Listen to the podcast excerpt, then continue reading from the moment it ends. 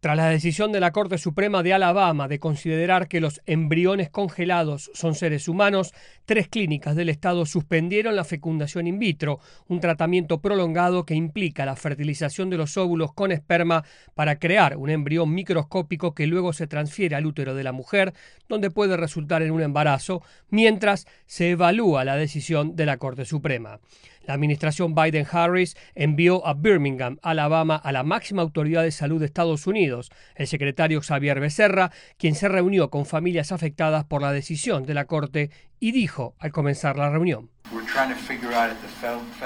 intentaremos determinar a nivel federal qué podemos hacer para ayudar y brindar apoyo a las personas que desean acceder a sus derechos de atención médica. Esto está muy claro, se trata de aborto y es una situación que no habría existido si Roe versus. Wade siguiera siendo la ley del país y quitó los derechos de la atención médica.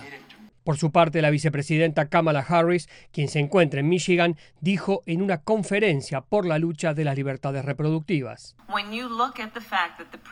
el presidente anterior de Estados Unidos fue claro en su intención de elegir personalmente a tres jueces de la Corte Suprema que anularían la protección del caso Roe versus. Wade, y es la consecuencia a lo que hoy hemos llegado. Además, el secretario Becerra agregó que a nivel federal, los republicanos de la Cámara de Representantes han apoyado la ley de vida en la Concepción, una legislación propuesta que definiría el término ser humano para incluir todas las etapas de la vida, incluido el momento de la concepción. El proyecto de ley no incluye ninguna excepción para la fecundación in vitro. Paralelamente, el senador republicano por Alabama, Tommy Tuberville, dejó clara su posición sobre la fertilización in vitro y dijo que los legisladores estatales aprobarán una ley para protegerla, una ley que podría ingresar a discusión en las próximas horas, donde se espera que familias y pacientes se concentren a las afueras de la Corte de Justicia para exigir que la aprueben inmediatamente.